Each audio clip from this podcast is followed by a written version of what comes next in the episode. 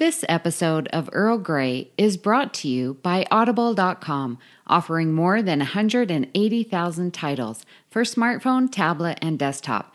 To get a free audiobook of your choice and help Trek FM at the same time, visit audibletrial.com slash trekfm and also by Enterprise in Space, an international program of the nonprofit National Space Society. Find out how you can help science and education and become a virtual crew member aboard the NSS Enterprise Orbiter by visiting enterpriseinspace.org. Hi, this is Robert O'Reilly. My name is Gowron. Honor to you and your house. You're listening to Trek FM.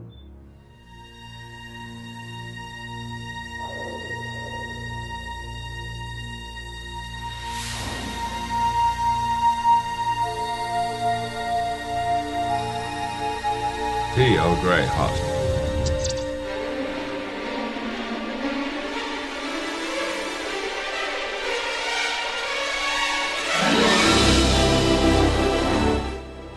Welcome to another cup of Earl Grey, Trek FM's dedicated podcast to the next generation.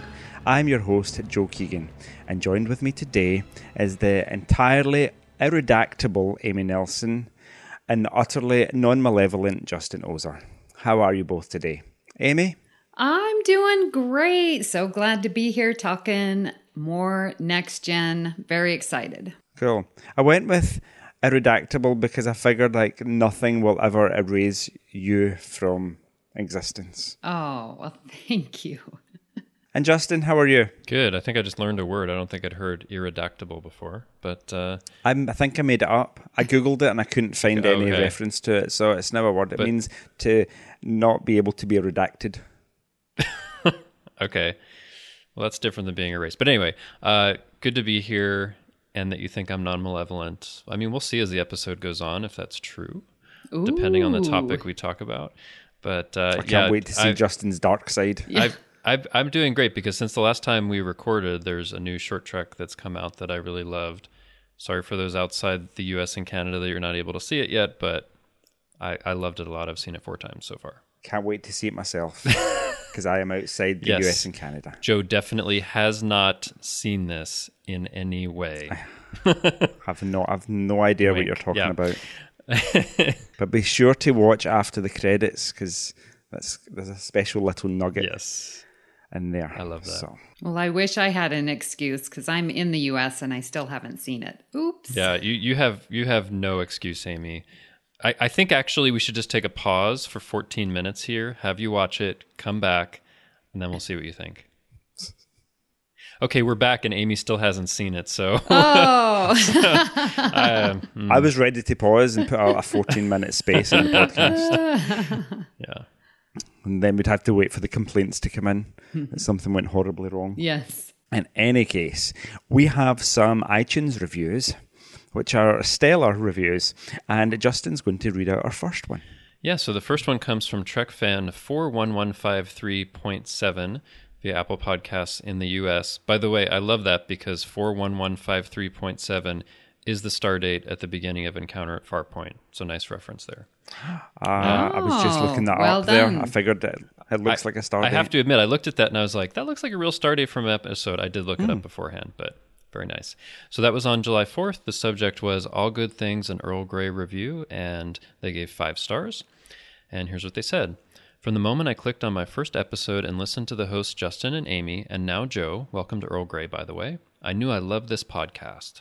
From Amy's love and fascination with her favorite characters, especially Troi, to Justin and his observations of the next gen crew on screen and outside of canon, books, graphic novels, etc. This podcast lets me relive the nostalgia of the show, and it has always put a smile on my face ever since I discovered it. Star Trek The Next Generation has been a huge part of my entire life, and thanks to this podcast, it has given me more of those memories to look forward to, as well as given me hope that we will see a Star Trek future in real life one day. From the show to my own life, the podcast and the people behind it literally help me be a part of the best of both worlds. I cannot thank them enough. If you're a huge Star Trek fan and a big Next Gen fan in particular, then this podcast is the one for you. May it bring you great joy and gratitude, and may you all live long and prosper. So thank you so much. We really appreciate that. I mean, always warms our hearts to, hear these reviews and that uh, you're enjoying the show so much. So thank you for that. It's just lovely. It makes you it makes you feel warm and cozy inside, doesn't Yeah. it? I mean, I, I, you know, I love podcasting with you guys. It's really fun, but it's like this extra layer that we have people who listen and they give us feedback and they love what we're talking about. It's it's very fulfilling. So please keep these coming.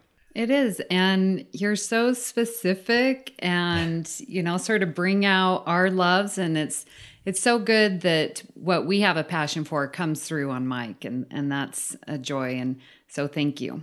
And who knew Justin knew anything about the, the books, the novels? Yeah. Who knew? It's, it's, I- it's a mystery. I mean, lately, has there been an episode where I haven't mentioned a book connection? No. Not I really. think that's my fault. I think I make you mention stuff about the novels. It's fine. You can always have a segment where you're like, Justin, is there anything in the books about that? and I'll Yeah. I'll rack my brain. Let's do it. Yeah. We have another uh, review. This is from Lean D, and again on Apple Podcasts in the US, uh, July 9th. And the subject new fan, great podcast with five stars. And Lean writes, I've had this podcast bookmarked in my Star Trek podcast files for a long time now and finally gave it a listen. I really enjoy the pacing of these hosts, lots of lively discussion that keeps my attention.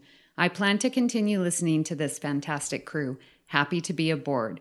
Well, Lean, thank you so much for coming on board and finally giving us a shot. Thank you so much. Uh, Can I just jump in? Is Lean D not the person that won the It, competition? it is who we haven't heard from yet. Oh, so she's probably still, or he or she's probably still to get to that episode. that's that's quite Yes. possible. Maybe. If you're listening to this, you have until October 31st to let us know how to contact you because we only have a name and an initial. But yeah, I mean, we really appreciate that, and and also that it's something that you took a look at a while back, and you're like, oh, I should listen to this when I have time, and you actually like bookmarked it, came back to it, and listened to it, and we're so glad that you enjoyed the podcast, and we love. Uh, you know our our new fans and our existing fans alike. It's just again, it's just so wonderful when we get these things. Every time we see a review, we just, um, yeah, it just warms our hearts. What else can I say? It means we're going to have to keep on doing it because there's people that rely on us for their podcast nourishment. I know every week. We have some Babel conference feedback for Earl Grey 294, which was the one I wasn't here. It was a favourite non human species with our amazing guest, Nicholas Paul Collinson. Kimberly Lawlor says, I enjoyed this discussion. Some very interesting choices. I especially agreed with time travel. Oh, wait. Then there's a wee smiley face with sweat on it, which apparently is called smiley face with sweat. I had to, I had to Google it. Actually, the exocomps were the most interesting choice to me, partly because their entire episode centered on defining life and whether these could qualify. They did seem to have some personality. I'm glad you mentioned Bajorans and Cardassians at the end.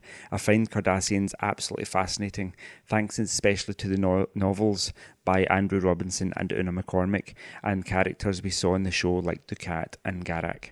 But I don't know that they're my favourite non humans because they're with there was such cruelty and paranoia in their culture and society.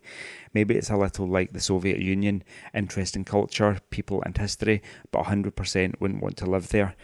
The Bajorans seem much more appealing in many ways. Thanks for your um, feedback, Kimberly. Um, yeah, I've always really thought the Cardassians were a bit like um, kind of old style Russia, like back in the time of the Tsars um, in the 18th and 19th century. Um, so, yeah, that's a very good comment. Um, the exocomps are a good choice. I will note that I've not listened to this episode yet, but I will do it this week. Exocomps seem like a good choice. I'm a fan of defining anything as being alive if it meets our definition Whatever that might be. for life. Yeah. Yeah.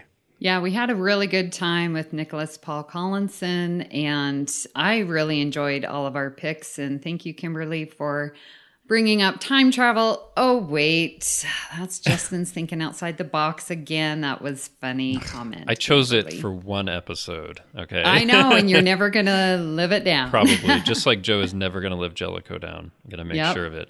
But thank you, Kimberly, for your comment. I, I really appreciate everything you have to say here. And of course, as we were talking about a moment ago, you mentioned novels. So I should mention, I think, the ones that uh, Kimberly is referring to. So the Andrew Robinson novel, Andrew Robinson, who played Garak, wrote a novel about Garak called A Stitch in Time, which is absolutely incredible. It's it's his life story.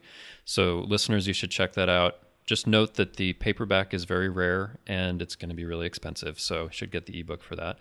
Um, and then for Una McCormack, she's written a couple of of novels. I think the ones maybe that I have in mind the most are The Neverending Sacrifice, which is a really, really incredible novel, um, and The Enigma Tales, which is a really great one as well, and is going to be read by at Trek Book Club on Twitter this month. So might as well plug that.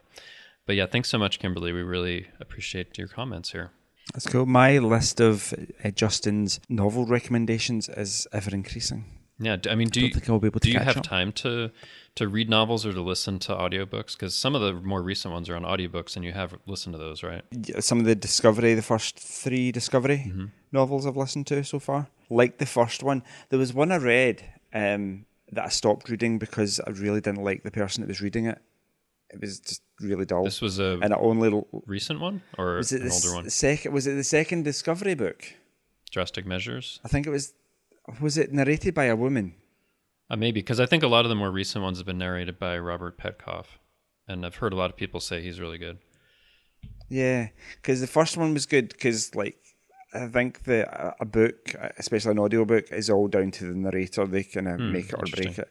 Um, but this one, and I'm sure it was the second Discovery novel, and I had to stop because I drive to work and that's where I listen to my podcasts, and I really can't afford to fall asleep Oh, When I'm wow, driving. Okay, and die. interesting. really oh, jeez. Well, this has been quite a uh, little detour. Hmm, indeed.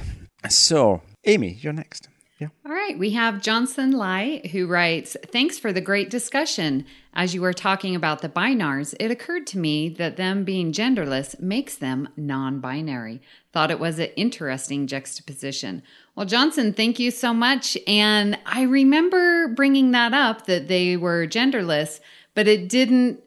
I didn't go that next step to say, oh, yeah, that's non binary, and here they mm-hmm. are binary.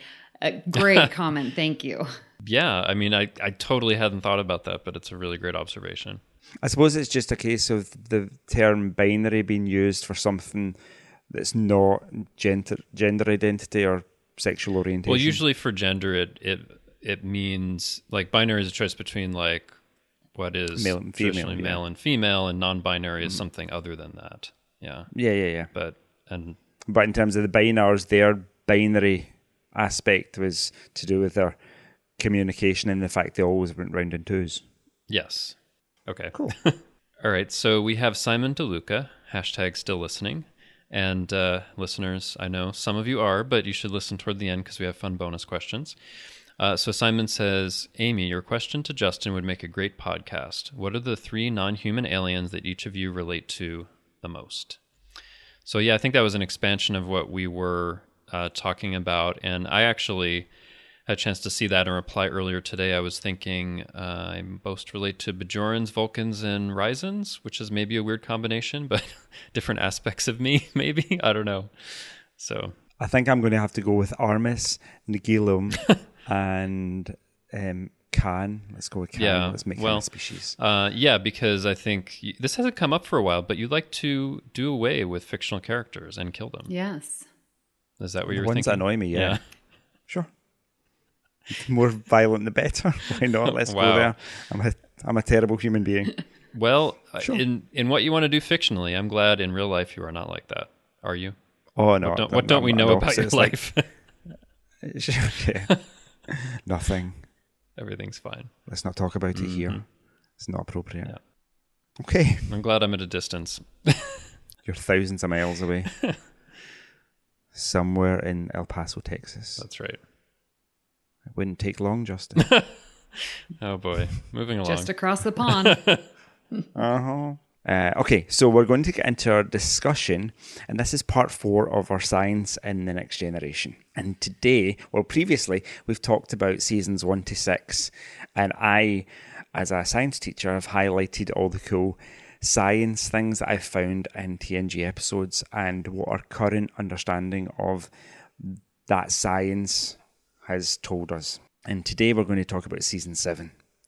In the first episode, we're going to talk about the episode interface. And why I've chosen that is because it features virtual reality. Amy, could you tell us the plot, please, of this episode? Sure. We have LaForge uses a virtual reality probe to explore a wrecked ship inside a gas giant, but he's preoccupied by the disappearance of his mother's ship. I like the all the tech in this episode, but the whole I never quite got the the mother being lost bit and him seeing her. And You don't understand why that's part VR. of the episode, or I think I'd really have to watch it again.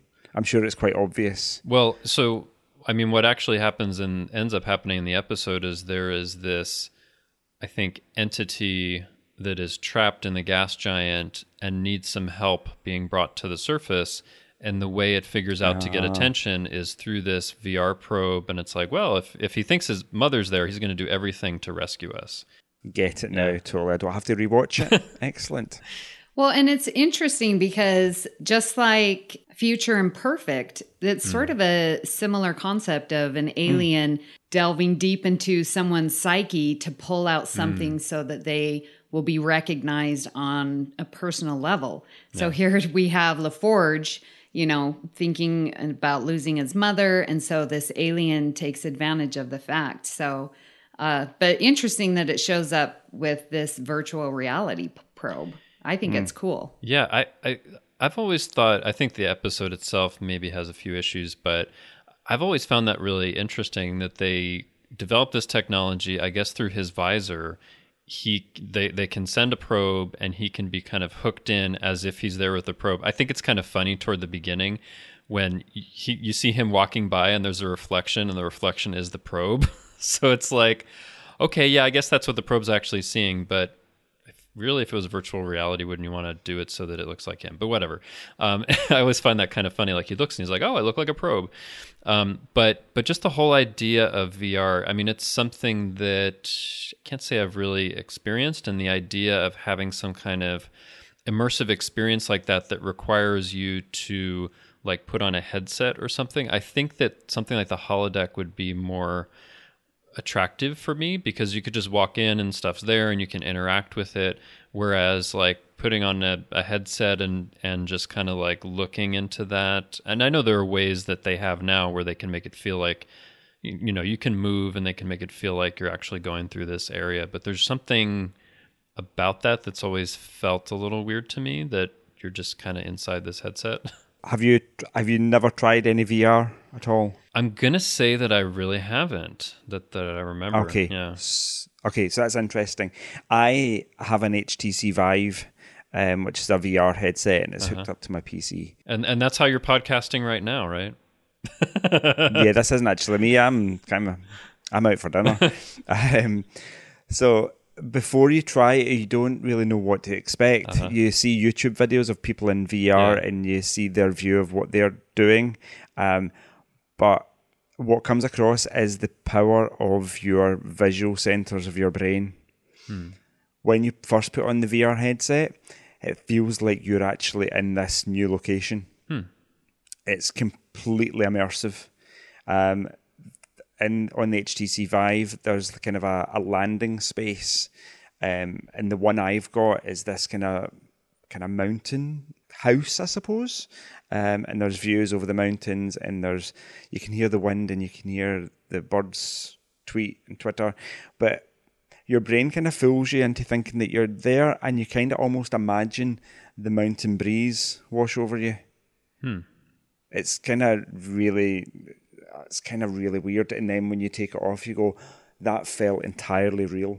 Okay. Um, Is It It's- yeah, you, does. should, you have to try it if you haven't. Yeah, I would highly recommend it. So, the first time I did VR was last Christmas, and my nephew brought over his VR thing, and we played this game where you hit the music with a lightsaber, you hit the boxes, and you they've got things coming over you, and so you have to duck, and you're you know sliding sliding left and right so you don't hit these boxes that are coming at you it was the craziest thing and i absolutely loved it i have video of it like you're saying justin like it's it's just me on this thing and i'm you know, bobbing and swaying and going up and down. It's the funniest thing to look, and you're like, what? Are, but it felt so real. The uh, second experience I've had is um, during STLV, like we had a little away mission with some friends and went to the Void, which has uh, VR experiences. And I went and did the Star Wars one. And you have not only the VR headset and your ears, phones, and stuff like that, but you wear a vest.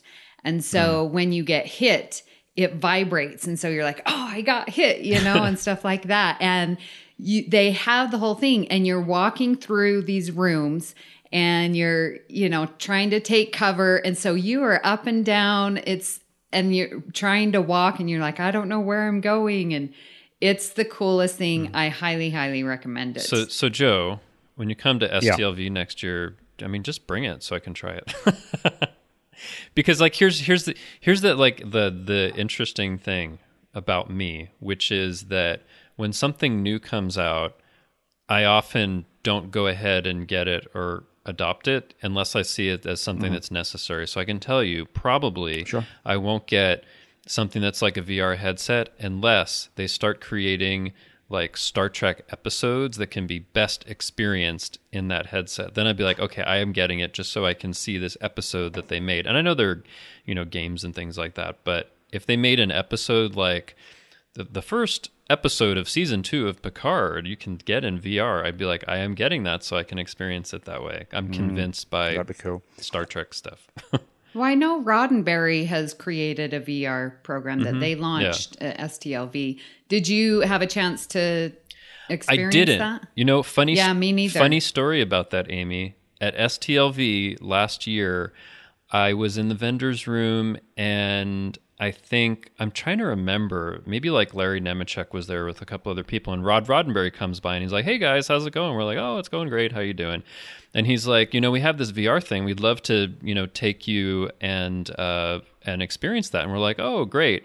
But then like the the discussion kept going like among this circle of people, and eventually he wandered away. So I didn't get to experience it, unfortunately.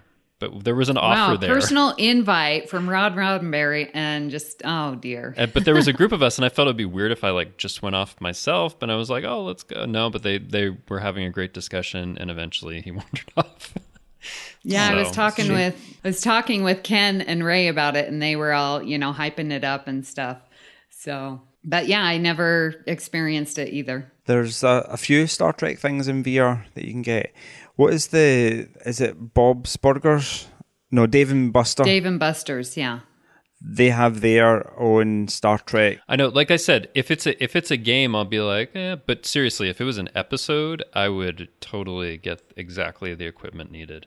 Well, what I think we need to do is do a Earl Grey away mission and go to the Void. It's at the Venetian and experience VR together. Okay, I think we should do that. But Why did we do the Star Trek one at Dave and Buster's? Well, you, that's not you walking around. You're sitting in this, you know, four Like seater. VR, like simulate. Yeah, yeah, yeah. Yeah. Okay. And so, but with the, well, and the one at the Void, they have like Ghostbusters and they have Star Wars and, you know, they're going to have some other ones by next year. but So- they don't have a Star Trek one. No. You know, Star Wars always gets the love. Uh, so do, so far, indeed. but they're they're they're starting to put more resources into Star Trek stuff. We'll see. But anyway, yeah, I mean, it sounds really cool. It's just one of those things where I don't tend to go out of my way to get something Yeah. unless I feel it's necessary. Uh, why I wanted to mention VR. Yes. I know there's we've talked about the whole entertainment aspect of it, but there are some interesting medical uses of it. And I, while I've not experienced it from a medical point of view, I have experience I have experienced the effects that um, it's used for in medicine. So increasingly, I know the NHS, our National Health Service in Oxford, have been using it um, to treat people with phobias and PTSD Wow. by exposing them to the things that cause them fear in small amounts. That makes sense. Yeah. And the so people it's been used extensively with people um, that have fears of heights and vertigo. And there's a thing in on the HTC Vive called Richie's Plank Experience, where you when you spawn into the game, you're standing on the sidewalk of a kind of typical American city. Um, there's big skyscrapers, and you can see every, there's cars and buses, and there's a helicopter that flies over, and there's birds flying in the sky, and it, it looks it looks kind of real.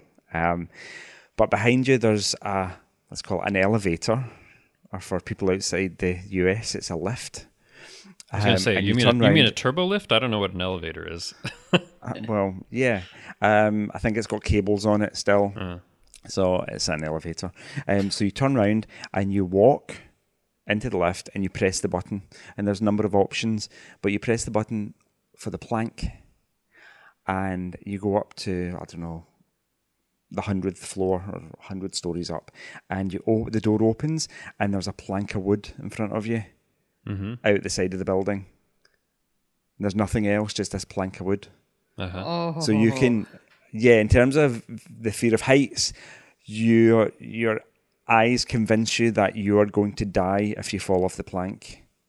But you don't have And like a parachute and you're just like, yeah, let me just jump off this and do some base jumping or something. No.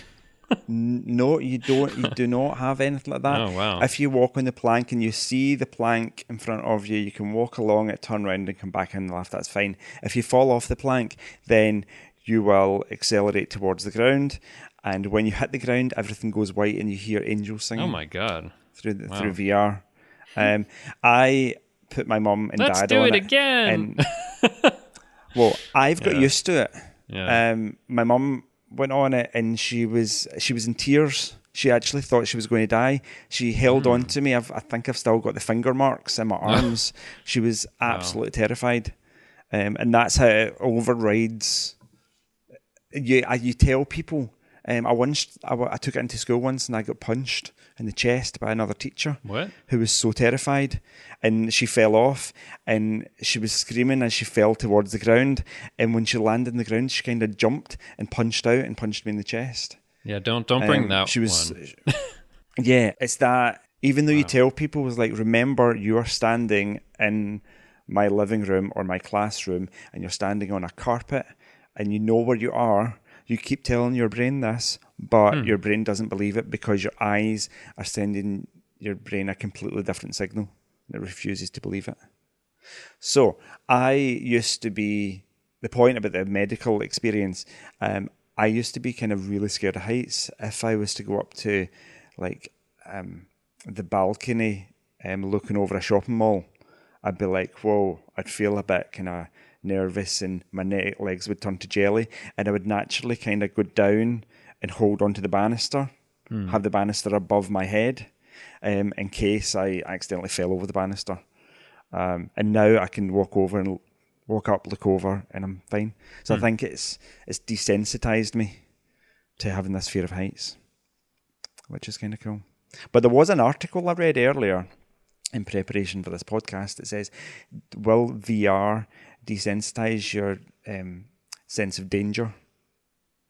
So, kind of overuse of VR um, and doing all these things that are overriding signals in your fear response in your brain, will it make you more likely to harm yourself by accident in real in real world?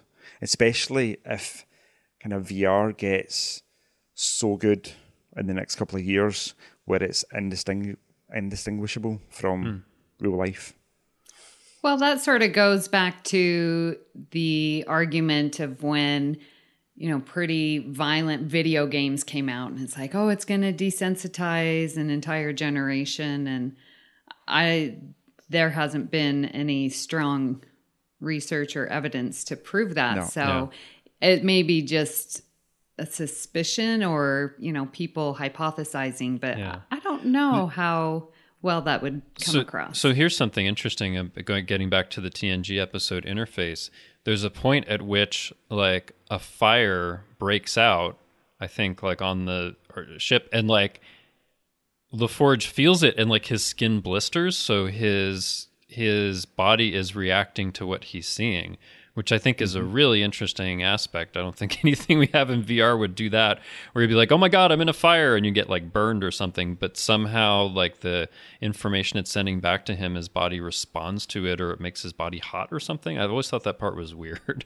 Well, I think that makes sense because even like wearing VR now, like your heart rate is going to go up just yeah, but your skin's not going to burn, right? I know, but you're going to have a physical reaction, and so Uh, that's okay. just the next step, you know, and Yeah. of what sci-fi Yeah, Joe, that, and- that that one where people are on like this tall building and there's a plank. I hope you have never tried to show that to somebody who has a heart condition, because that would. No, I always ask, and it's kind of if you're using it with kids, you kind of have to do that kind of risk assessment Yeah. thing and make sure they don't have any pacemakers. It's like using the Van de Graaff generator in physics. Hmm. And generate like thousands of volts of static electricity. Oh, yeah, if there's pupils with implanted devices that are keeping them alive, you don't really want them anywhere near it Yeah. because you don't want your students dying. Uh, No. no. That's a that's a no no. yeah, That's like rule number one. Like, make sure your students Yeah. don't die. So, Don't kill the students. Let's move on and talk about our next episode. And for this, I've chosen Force of Nature. Amy, what's this one about? Well, we're investigating the disappearance of several ships. The Enterprise discovers two scientists who claim that warp drive is destructive to the fabric of subspace. So, our wonderful speed limit episode. So I think I've kind of looking at this kind of sidelong and thought this episode was kind of about climate change and global warming. It's kind of that kind of analogy that what we're doing is going to damage damage where we live. I, I could see that. I mean, I think at the time maybe it was just general, generally about any kind of ecological damage, but, but yeah, Yeah. could be. So, but- but climate change is the is the big environmental kind of talking point I mean, at the moment. It, it it is at the moment. I think at the because I was trying to remember back because I think in I remember in the early '90s the big thing was the hole in the ozone layer, right? And people didn't talk as Yes. talk more much more about that than climate change, right? True. Yeah, but I suppose they're kind of part of the same problem, aren't they? Yeah, they are the same. overproduction of carbon dioxide and use of chemicals that damage the ozone layer. So, hmm. But specifically, I wanted to talk about what happens when the Earth gets too warm. If we continue on this trajectory, then the Earth heats up, more places become uninhabitable, and all the ice melts and sea levels rise. So, interestedly, I looked at what happens if all the sea ice melted back into the oceans. Never mind what that amount of fresh water does to the salinity of the oceans and how that affects biodiversity, but just how high do the seas come up. So, if all the ice melts, sea levels rise by 70 meters. 70 meters. Mm-hmm. which is over And I was like, 200 wow, feet, right? Yes. Oh, sorry. Yeah. I mean, for for Sorry, I, those in the I live in 2019. uh, yeah. I live in 2019 too, but the U.S. is one of those countries that still uses that imperial system. So One of the very few countries. I know. Like two okay, of you. to be exact, two 229 feet. I mean, that's a lot, right? It is. It's wow. So I looked. What does that mean? It means that It means all it means Florida, El Paso would still be dry, but anyway, but yeah, I was going to mention that later, but El Paso is fine. Yeah. Las Vegas is fine, completely. Um, all of Florida is underwater. The entire state Mm-hmm. is submerged. Okay. Um, major cities in the US like Washington, Washington D.C., which isn't in a state, interestingly, but Americans all know this. oh, that's a that's a whole there's a whole history there. New York, Yeah, Houston, New Orleans, and Boston are entirely submerged. Both LA and San Francisco, being where they are on the coast of California, are hugely changed. And Houston, I'm sure, would be underwater. yeah, mention that. I, I, I mentioned Houston yet. Yes, but tell us what Go about on. your town in Scotland? Okay, so I looked at the UK as well. The UK is basically fragmented into a series of big islands. Um, Scotland, well, the Highlands, if you go up, say, 40 miles, you start to get into high country and there's lots of mountains in Scotland. So, in the central belt where I live, where you have Glasgow, um, which is the largest city of around about 1.4 million people in the greater Glasgow area, and Edinburgh, which is the capital. they're both mostly underwater, which would make my commute crazy long in terms of having to drive for a bit, then get a boat for a bit, then drive for a bit and get a boat for a bit. I was going to say, Amy and I could still podcast from where we are, but you'd have to And maybe I could up podcast from my boat. from your boat. Oh my yes. god! But yeah, like it's it's um it's kind of a scary prospect. But like, what would Mm-hmm. it take to actually melt all of the sea ice? That's a good question. I'm not sure of the answer. Obviously, if we continue like heating up the atmosphere as we are doing and pumping out as much carbon dioxide, and some governments around the world are still promoting the use of coal and want to increase the use of coal, which isn't going to help. Certainly possible. We have to do something drastic, and it doesn't. It's not going to take governments or big corporations to do it. It's going to take individuals to make changes to their lives, which is going to be uncomfortable Yeah. but that's what it's going to take. So another couple of points. Um, I have thought about looking at the the new maps of Scotland. If it gets to that point, then you could buy a property on the edge of the new coastline, and then when it happens, you'll have a lovely beachfront property. Joe, you're channeling your I inner know. Ferengi right now. You're like, well, you well- know, lots of uh, places would be underwater and people's lives would be displaced. Maybe a lot of people would die, but man, you could get some really interesting beachfront property. Exactly. Wow. Yeah. It means buying a house in the middle of a field in the middle of nowhere just now. So that it'll be beachfront later. Yeah. Yeah, the town of Ayr is completely underwater. My house is hmm. Yeah, Yeah. I'd be okay where I wouldn't have to drive four hours to get to the ocean. I did think about this, and while El Paso and Las Vegas are both above water, it's now unbearably hot to live in. So if you want to mm. go outside, you have to wear a special environmental suit that's Well, got built-in air conditioning. Las Vegas It's kind of like can sometimes get unbearably hot. that's my thoughts on sea level rise and climate change. Yeah. So, like, back to the episode itself, Force of Nature. I've always felt like I appreciate the point that they're making, but mm-hmm. there's there's also I don't know. There, there's something about it that I feel like maybe they could have executed in a different way because initially I was confused by the episode because I thought that what they were saying was that there was something that was going on that they lived in a in an area of space that was especially sensitive to this and over the accumulation of many years it was creating this rift right? So i was thinking oh mm-hmm. you know that just means they can only go up to warp 5 in this corridor. But actually i think as i rewatched it later and understood it more what they're mm-hmm. actually saying is they need to make those restrictions everywhere because potentially this thing could happen this kind of thing could happen anywhere right? Is, is that what it's saying? I think that's what they meant. It's like, yes, this place was particularly sensitive, Yeah. but it could happen to any region Yeah. of space. and, and and for me it always felt like it wasn't quite clear that that's what they were saying and then they make you know maybe a couple other references in season seven and they kind of drop it so you have to assume that maybe they've redone their warp drive so it won't have the same kind of damage i don't know Did they not mention it at some point that they've re they've done their technological magic? it's never specifically mentioned on screen that they've done anything about this they just stopped mentioning it i mean people speculated that for like voyager you know how when it's a impulse or whatever the warp nacelles are flat and then it kind of goes Yes. up that that may have been a way to deal with it but it's never been explained on screen i don't think Put your warp coils at an angle. that does and doesn't do well, it, it would affect the, the warp field geometry or something like that. But anyway, it's Intrepid class. but, but you don't even have to mention that. That's a given. Everybody knows that the warp field geometry I would mean, of be course, affected. right? I mean, Justin. I, Sheesh. but but yeah, it, it's it's kind of an interesting idea, and I think that that you've seen in other parts of Star Trek where they talk about you know a society being affected by like overpopulation or other kinds of of damage. But this is an interesting one because it's a damage to like space or subspace itself, which is kind of an interesting idea going beyond just like a rift or an anomaly but like hey there's some big problem with with what we've been using and what we've been doing we have to change And I think that's the analogy with kind of humans living on Earth now lies. That we have to change what we're doing. Otherwise, we're going to des- destroy the only home that we have.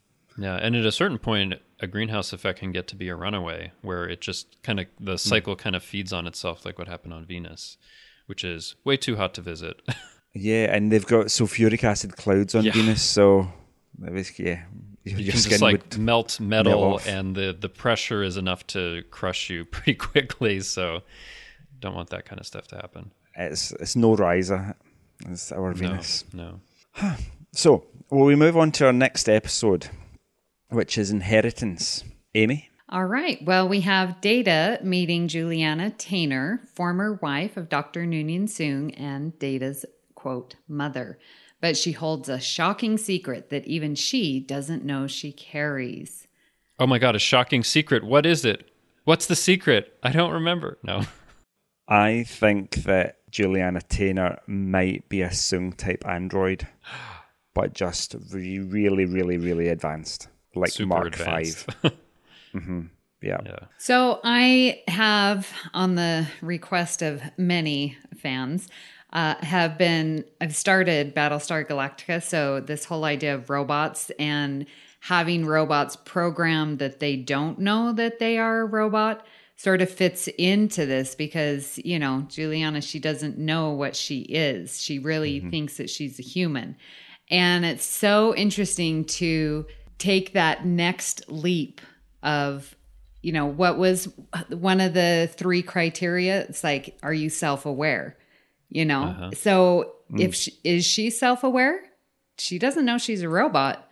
So sh- she's not sentient right that's my question to you I, I'm interested, Joe. You put on the outline robot, but why are we not saying android? Well, that, because we don't have androids at the moment, we have robots. Oh, okay. So and more So it's an like analogy. how- okay. oh in 2019 yeah. Yes, our current understanding of science. I've kind of added to that and said, okay, let's talk about robots, artificial intelligence, and quantum computing.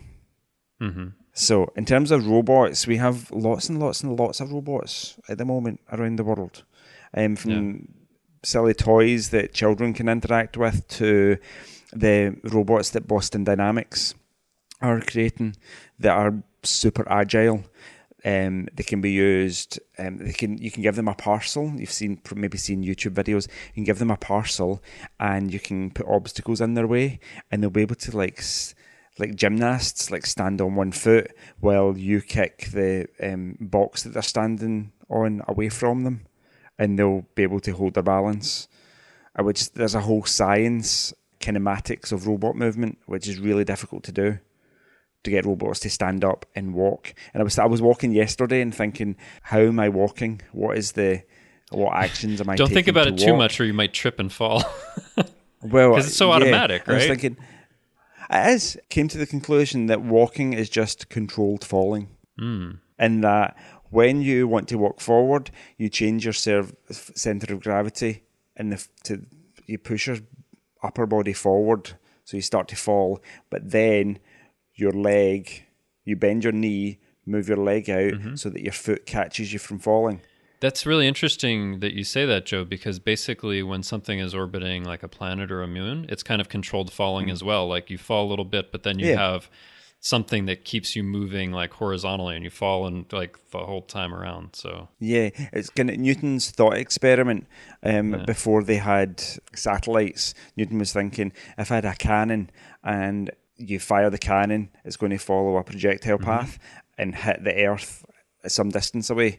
But if you keep on increasing the power of the cannon, mm-hmm. say you gave it an infinite force, the cannon will go in a straight line forever. Mm-hmm. Okay, and there's going to be it's some power that the cannon has somewhere in between infinity and zero, where it doesn't hit, ever hit the ground. Yeah. It doesn't shoot off in a straight line. It doesn't hit the ground. It will go in an orbit, mm-hmm. Which gave rise to orbital mechanics. And then I think it was Kepler that came up with the, the equations that govern um, planetary orbits. right yeah What is it? The uh, the period of the orbit squared is proportional to the radius cubed. something like that. It's been a while since I've seen it. Me too. Yeah. Sorry if it's wrong. NASA have used robots for exploration for the pa- for decades now, um, like the Curiosity rover on Mars. Um, things that can be automated to a point where they'll go round and gather samples, and their onboard experiments will be able to analyze the samples for certain chemical signatures, looking for liquid water on Mars, looking for organic compounds and things that might in future give rise to um, indications of life on Mars. And then we have a whole other aspect of robotics where we have social robots, and robots increasingly being used to be companions to kind of maybe older people or people with Alzheimer's or dementia. Never mind that other type of robot that we can't really talk about. Um, yeah. Um, Let's just say that it could potentially be used for many activities humans engage in. So, I was thinking robots are kind of useful. Like companion robots would be useful to me because they would constantly remind me to do stuff that I'm supposed to be doing and stop me procrastinating. and if we and if we can't get clones, maybe a robot could do what you were thinking your clone could do, and could like you know do your job and all the chores around the house, and you could just kick back and immerse yourself in a VR wonderland. This is true. I'd end up like seriously morbidly obese because the robot would be doing everything, and I'd be like lying, like in a in a, Like a Wall-E. VR coma. Think like Yes, exactly. a couple of Disney movies have been popped in, like uh, The Big Hero, and now you're talking Wall-E, and now we're getting to oh, the Big point Hero of- Six. Yeah, Oh, because I he's love a companion robot, you know. And he, he is, yes. But, you know, then it's like, okay, you're creating this robot to do all of your menial, and then are we getting closer to measure of a man? What if we could just That's the question that I have for for you, Joe. So so we have robots that can do these tasks. I mean, they'll probably get more and more sophisticated over time. Do you think we'll ever get to a point where it will be something like data where there's a question like is this a sentient being? Does it have its own rights? Do you think we'll ever get there? I don't see why not. Um, humans like to create things and improve upon technology. But like here, here's the thing like where is the the dividing line between not being conscious and being conscious or not being sentient and being sentient like how do you know even how to get there if we don't even completely understand what consciousness is or what sentience really is you know um, do if we, we do, if we don't know how to define something, then we don't know how to define it for anything. okay i guess, I guess here's my question orga- like biological or if artificial. if like a robot keeps getting more and more and more sophisticated over time will there inevitably come a point where it achieves consciousness or sentience or is that something you have to specifically like think for and plan for and try to do I, I get I can't answer Uh, that. yeah, I don't know either. What consciousness is Right. we don't know where it your consciousness is encoded in your brain, if it is at all, or if it's just a a byproduct of the, the complexity of the, the human brain. Hmm. Um, I think there there will need to be three things. So robotics has to get more advanced for a start to make a robot look and be able to act like a human. Then we need, in order to do all the things humans do, we probably need some kind of quantum computer. Now we have quantum computers just now. Yeah. Yeah. Well, we have some prototypes, and they can do the normal operations of a normal computer, albeit a lot faster. Um, but there's an idea out there that quantum computers will be able to do things not just faster, but do things that normal computers won't be able to do. yeah And then we need artificial intelligence. i mean we have artificial Uh, intelligence but we need it to be more sophisticated right Well, I don't know that we do have artificial intelligence. No, we we we okay, it depends on how you define it, but there are things where artificial intelligence is used where you you set up something for a specific task, but you set it up so that it can learn by itself from what it's doing and kind of get mm-hmm. smarter and more sophisticated by itself. That's that's how artificial and that's being used like right now in a lot of different applications, but it's not conscious or uh-huh. anything. No. But would artificial intelligence be conscious? I think there's a difference between what we use just now, like machine learning, where we have really sophisticated algorithms that can help us in our everyday life. For example, my new Apple Watch, when I'm out walking the dogs, it'll tap me on the wrist saying, Oh, it looks like you're out walking. Do you want me to record it for your, your fitness app? And I'm like, Sure. Um, when I get into my car in the morning, my phone recognises the pattern of my daily life. So if it's a weekday and I'm getting into the car about 7 a.m., my phone recognises that I'm going to work. So it says, oh, it's a, an hour and 15 minutes to work. Here are the directions. So it's it's not artificial intelligence, but it's Mm-hmm. Okay. just a series of really clever algorithms. So I was curious. that So I looked. have created. I looked up what the definition of artificial intelligence is. Do you want to know what that is? yes, please.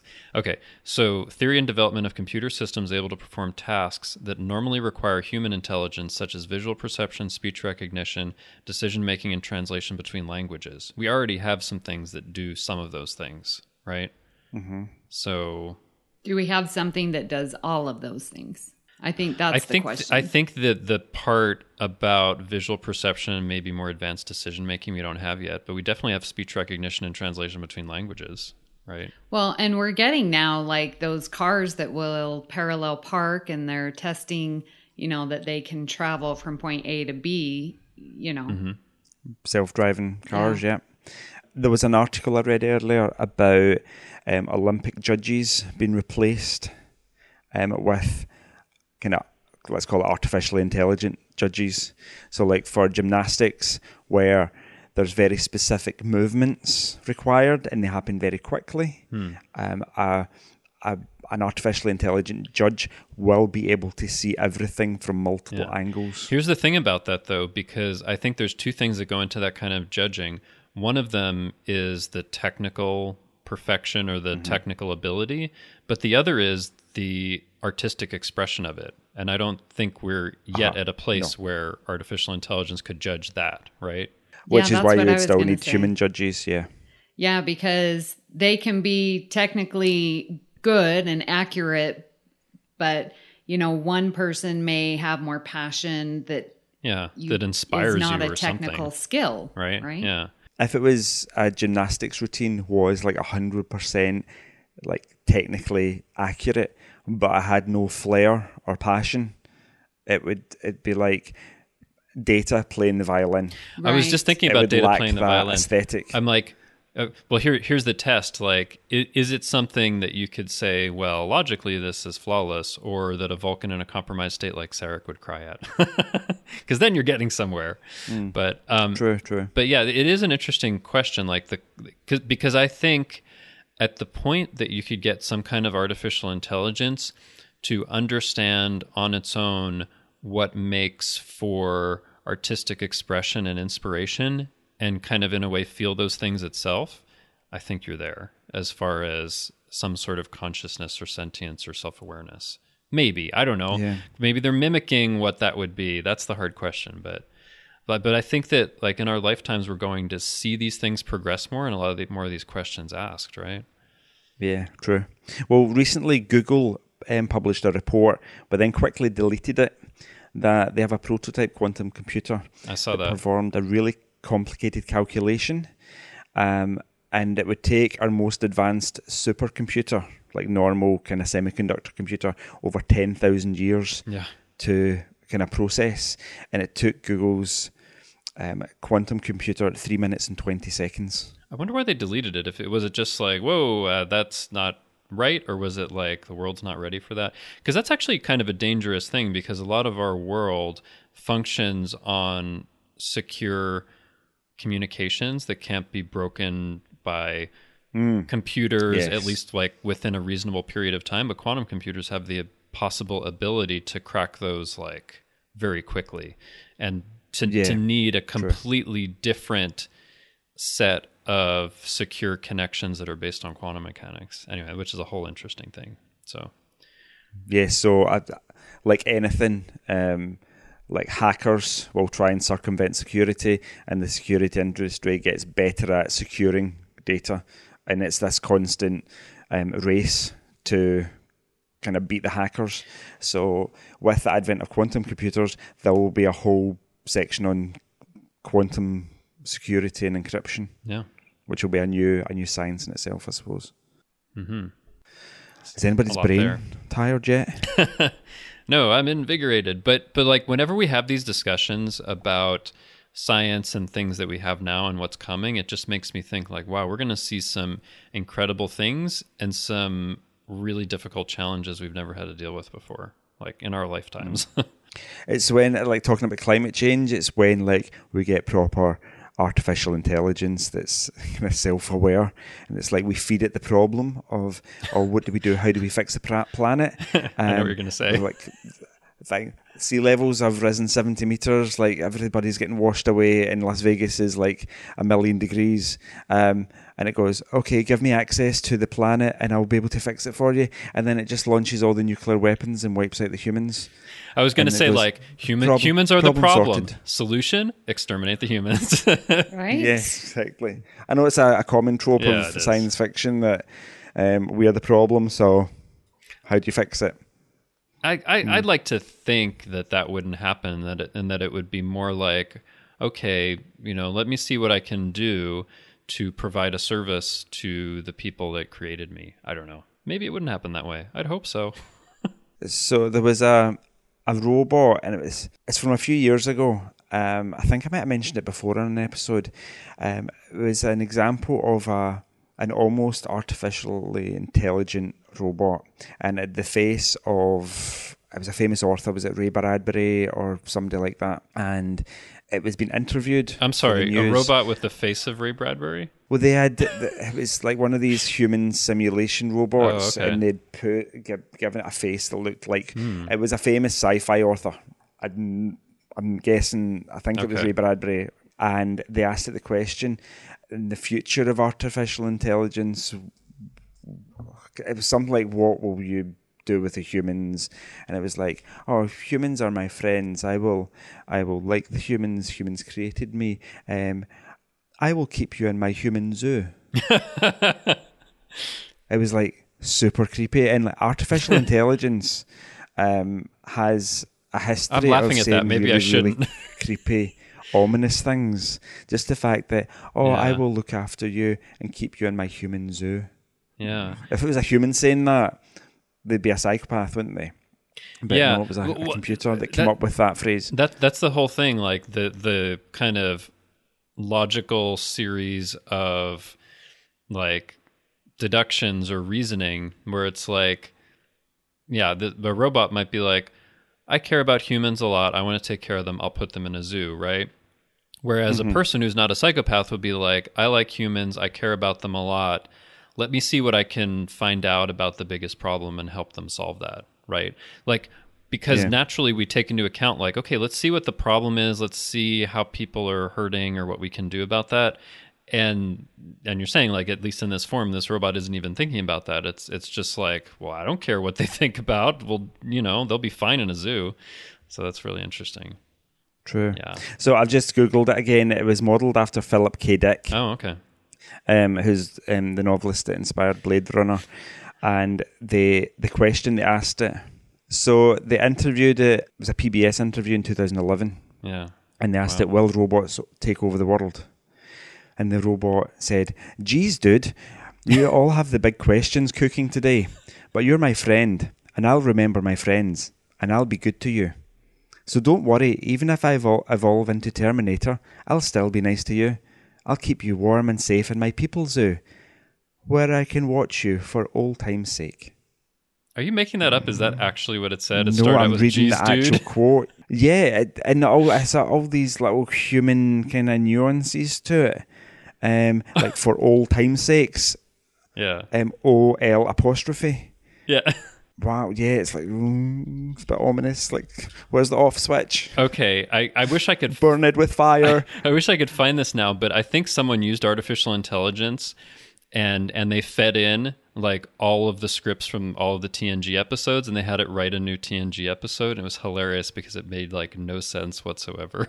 Have you seen that? Never heard of it. I've seen examples of where they, they feed it kind of other franchises scripts and come out with a, a new version, and they're all a bit zany and wacky. Yeah. Okay. So I, I think I found it because this just happened like last year, where but an artificial intelligence bot like tried to write an episode of of TNG, and it was it was so hilarious. Do you want me to read you part of it? Yes, please. Okay. So episode 270, I don't know where they get these numbers from. Episode 279, here's looking at Q. Opening shot, the heavily damaged Enterprise in orbit around a family restaurant. so already it's totally surreal, right? Okay. And then you have Picard. Captain's log, stardate 48213.7. We have been involved in a damp and terrible battle. However, today is my first birthday in space, so I'm going to have an elaborate cat food dinner with my friend Worf. I mean, it's just oh like gosh. this insane stuff that no like human writer would ever write. Like, I'm not going to read the whole thing, but but it like you read it and it just gets progressively more insane. so.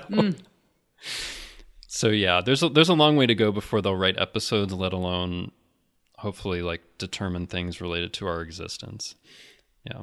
But when they when they get it right, it'll be really easy just to say, um, I'm sorry, I kept, I kept I kept reading it. I shouldn't have done that because it's so. Let me give you the next you okay? part. I'm sorry because it's "Okay, okay, go for it." So, dining room of family restaurant. Picard says, "Mr. Worf, I appreciate this present of clothes for my birthday." Uh, sorry, but uh, but uh, but as I am a boy, I need me my toys. And then Worf replies, "You have disgraced my father with your words." I just okay. I'm done for this episode. oh my gosh. It's so insane, and I love things that are insane like that. Anyway, so- I'll have to send you guys You a have to link send to us the link. Yes. Please, please do. Yes. I think I've totally derailed the episode. I'm sorry, but Oh my gosh, listeners, Justin is literally crying with the we need the emoji with the tears coming out the eyes. This is Justin. and and with the, the head that's slanted sideways because it's laughing so much. yes. I'm going to put it in the chat here, guys, because oh my god. Anyway, uh, sorry, we were talking about what were we talking about? Were we still talking about robots?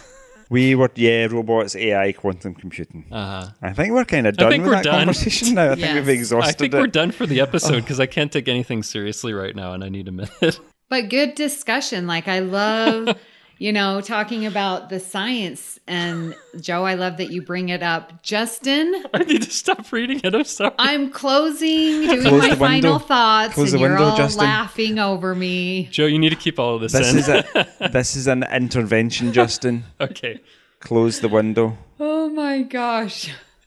it's it's closed. It's closed. My face hurts. Oh my gosh. I've never seen Justin like this before. It's guys. rare that I get like this, but when I do, I know. I love it. I think he's having a humor a humor seizure. I think I am. No, but I'm serious. When I laugh so much that I cry, like it hurts at like the back of my face and in my skull, and that's what's happening. So deep breaths. This is like on Generations when Data can't control his emotions and he's laughing at every joke that he's told for the past seven, eight years. Okay. Space. What is the point of it? You have no idea. This is the Enterprise, a big circle with a porch. I'm the cap. I'm the Captain Picard. Come with me. Are you making this up now? Don't You are. He's No. reading. don't tell me what to eat, Lieutenant. Says Riker. Make a mess is making a mess is not a crime, but what if it was? That's Picard. Data says, "Is that a human metaphor? And would you please stop speaking with human feelings?" Riker, it's the Borg. I do not believe that is correct. You told me Zany. to close I the like- window, and so you open it and I start know. reading. Now Stop. Joe's stop. going You off rails. you Listeners, what sent am me I the going link. to do? you said to I- send I- the I'm link, and I did. Wow. I. Mm. L- Let's let's Look keep what you going because started. you guys do. I'm professional enough to read it and not and lose all it's, composure. It's because you have no sense of humor, apparently. but- oh my god. No, really. I'm like, deeply offended. let's let let's My sense of humor is nuanced. yes, and you'll keep us in your human zoo. Okay. Yep. Mm-hmm. Yep. We appreciate that. Not you, Justin. You're not getting in the zoo. Too much laughing. I'm disqualified. Too much laughing. Oh my god. Keep going. I will come. I will when I can come back in. I'll give you a thumbs up. But you guys do everything until that point. So, Joe, can I continue my final thought? Please, please do. With gravitas and seriousness. Yes, please. So, no, I really do enjoy these uh, science episodes, and we hit on some great topics. Uh, obviously, not just for entertainment like the VR, but the you know medical uses and you know talking about climate change and what it was back then in the 90s versus what it is now. I love that comparison to see. I mean, it's been 30 years, and we're still dealing with the same type of issues, and I just think so much to learn from Next Gen and grateful that they have these scripts in there that we can have these discussions. So thank you, Joe. Well, thank you, Amy. Yeah, I'd really enjoy doing this too. And science is easy because science is my language. So I really enjoy watching TNG episodes and thinking about what is the the impact of that in terms of science or what does modern day science tell us about the science of the episode. So it's good fun. Justin, are So- you are you back with us? I don't know if I am yet. Go ahead, go ahead. I'm getting totally serious. You know, next week we Wait, I haven't given going my to- final thoughts. You don't want to We're give me going to come back to your final thoughts until you gather. So your join us next week for another cup of Justin's craziness. You're making it worse. I know. I don't I know that. how it can get worse. Okay.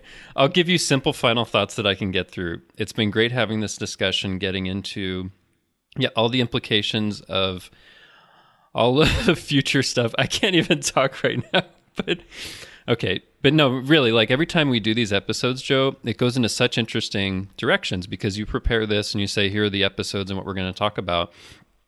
I actually don't do any preparation because I figure you're going to lead us in the directions and tell us about, mm. you know, the scientific articles and how you're thinking about it. And we can get into some really like profound thoughts about things that are dangers to our planet and things that we really need to think about where we might create sentient beings in the future.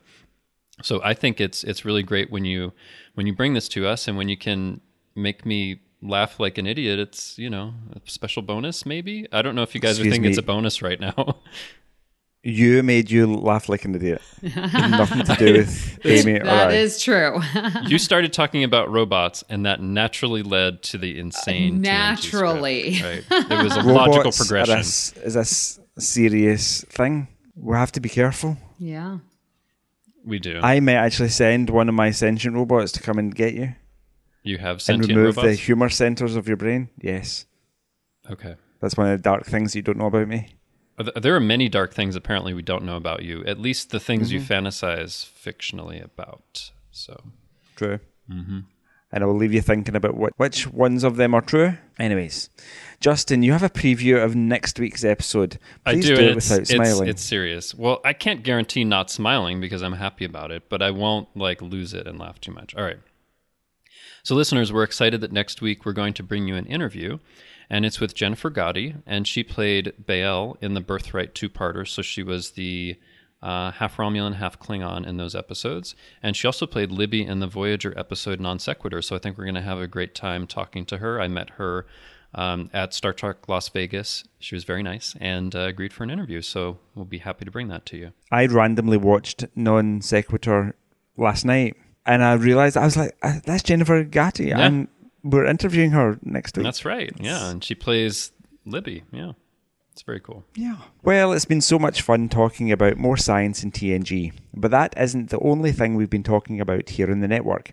Here is what you might have missed elsewhere on Trek FM. Previously on Trek.fm, Earl Grey. Okay, that's excellent. And it'll be interesting to see how we interpreted the topic because I know I may have interpreted it uh, maybe a little differently than others did. We'll see. Is this another time travel thing? No, I was I was gonna say no time travel for me as long as Jellicoe doesn't come into this. Sure. Okay, that's we'll make Okay. that deal then. Awesome. I'm in. All right. Literary Treks. and you know the the stakes are are really big you know we'll we'll get there but you know this borg ship threatens earth and all this kind of stuff and it just feels like it, it's it's a lot of really comic booky over the top stuff that doesn't quite fit right with the novel that came before it and the novel that came after it if that makes sense Primitive Culture. A look at history and culture through Star Trek.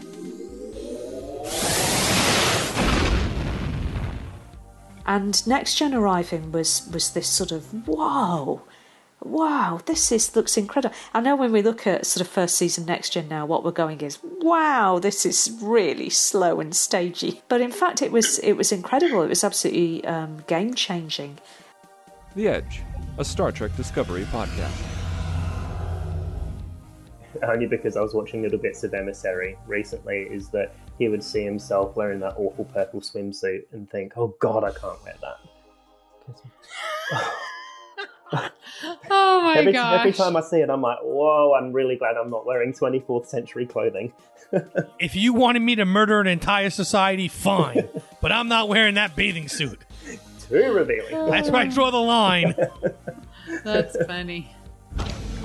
And that's what else is happening on Trek.fm. Check out all of these shows and join the conversation about your favorite corner of the Star Trek universe and beyond. You'll find us wherever you get your podcasts. If you're an Apple user, be sure to hit the subscribe button in Apple Podcasts on iPhone, iPad, or Apple TV, or the desktop iTunes app to get the latest episodes as soon as they are published. And please leave us a star rating and written review. That helps others to find the show, and we will read it on air. If you're not an Apple user, we've got you covered as well. You can find our shows on Google Podcasts, Stitcher, TuneIn, Spreaker, SoundCloud, YouTube, Windows Phone, and most third party apps, and you can stream and download the MP3 file from our website or grab the RSS link. We'd love to hear your thoughts on today's show, and there are many ways for you to do that. The best place to join in the larger conversation is the Babel Conference, our listeners group on Facebook. Just type Babel, B A B E L, into the search field on Facebook, and it should come right up. If you'd like to send us an email, you can use the form on our website at trek.fm slash contact. Choose to send to a show and select Earl Grey. That will come right to us and we might read your email on the show. You can also find the network on Twitter at TrekFM and on Facebook at facebook.com slash TrekFM. So, Amy, where can people contact you when you're not telling me to stop being so crazy about my laughter? Wow. Oh, goodness, Justin. well, mm, yep, yeah, that's going. too funny. well, you can find me here on the network where I'm hosting The Edge with Patrick Devlin. And you can find me on Twitter at Miss Amy Nelson. Uh, but my favorite place is right there in the Babel Conference. So, Joe, where can people contact you when you aren't warp speeding through space? When I'm not warp speeding through space.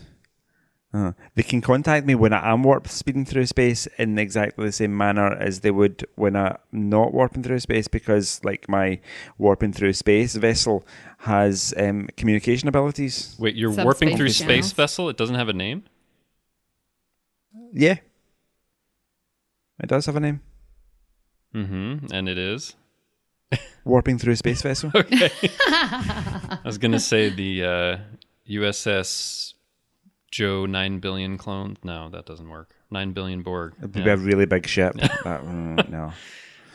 Anyway, when wherever I am and whatever I'm doing, you can contact me on Twitter at joeyjoe77uk.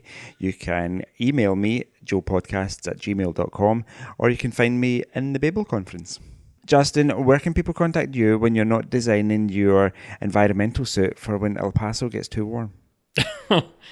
It's yeah, it's already pretty warm in the summer, but uh, we do need to work on that environmental suit for sure. Did we talk about before the something that could generate like a bubble around you that's air conditioned? That would be really cool. Yes, for we that, right? did. We Yeah. did, yes. Well, when I'm not uh, thinking about that, you can find me elsewhere on the network co-hosting The Line. That's our Star Trek Picard podcast with my friends Chrissy DeClerc-Zalagi and Brandon Shea Matala. We're talking about lots of Picard stuff. We recently had an episode where we talked about the trailer that was released at New York Comic Con.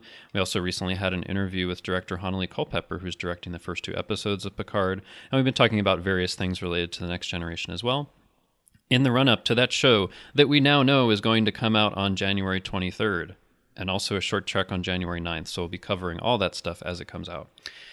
Uh, you can also find me on Twitter. I'm at TrekFan4747, where I tweet about nothing but Star Trek.